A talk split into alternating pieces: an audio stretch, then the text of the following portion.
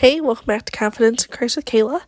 Today we're going to read Exodus chapter 13, verses 17 and 18. And it says, When Pharaoh let the people go, God did not lead them on the road through the Philistine country, though that was shorter. For God said, If they faced war, they might change their minds and return to Egypt. So God led the people around by the desert road towards the Red Sea. The Israelites went up out of Egypt, ready for battle. Isn't that just like God? He goes, uh, I know them way too well.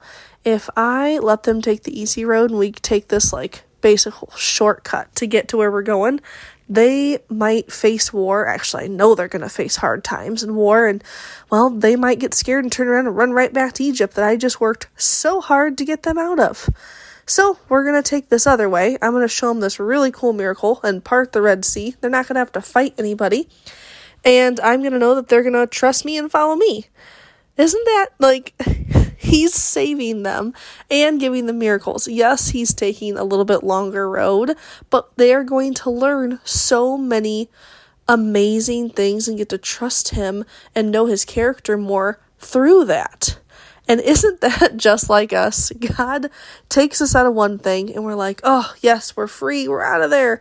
And then we walk up and he's walking with us and he goes, ooh, yeah, we're going to turn and go this way. Because if you face that, I know you're going to run right back to that old lifestyle. You're going to run right back to those old habits because you don't want to face what what's coming. I know we can win. I'm going to win for you. But I know you too well, so we're going to go this way. And you're going to learn to trust me through this wilderness process, through this kind of longer journey around to where we're going. And he's protecting us. He knows us inside and out.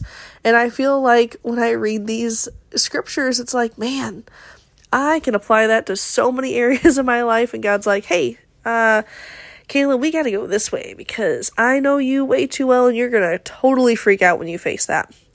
And it's just knowing his character and getting to know him better. Just like that, just how much he knows us and how he thinks ahead. Obviously, he knows it all. But it just it gives me such confidence in him knowing that like he is going to lead me right where I need to be. And even though it might be a little rougher, he's going to be with me. He promised to be with me in this wilderness season. I know that he's going to teach me things through this. And it's okay because he's not going to lead me up against anything I can't handle. And he's obviously keeping me away from something that is way worse. So, today I hope you find confidence in knowing that, like me, you are not alone in um, kind of being like, hey, God, like, what are we doing?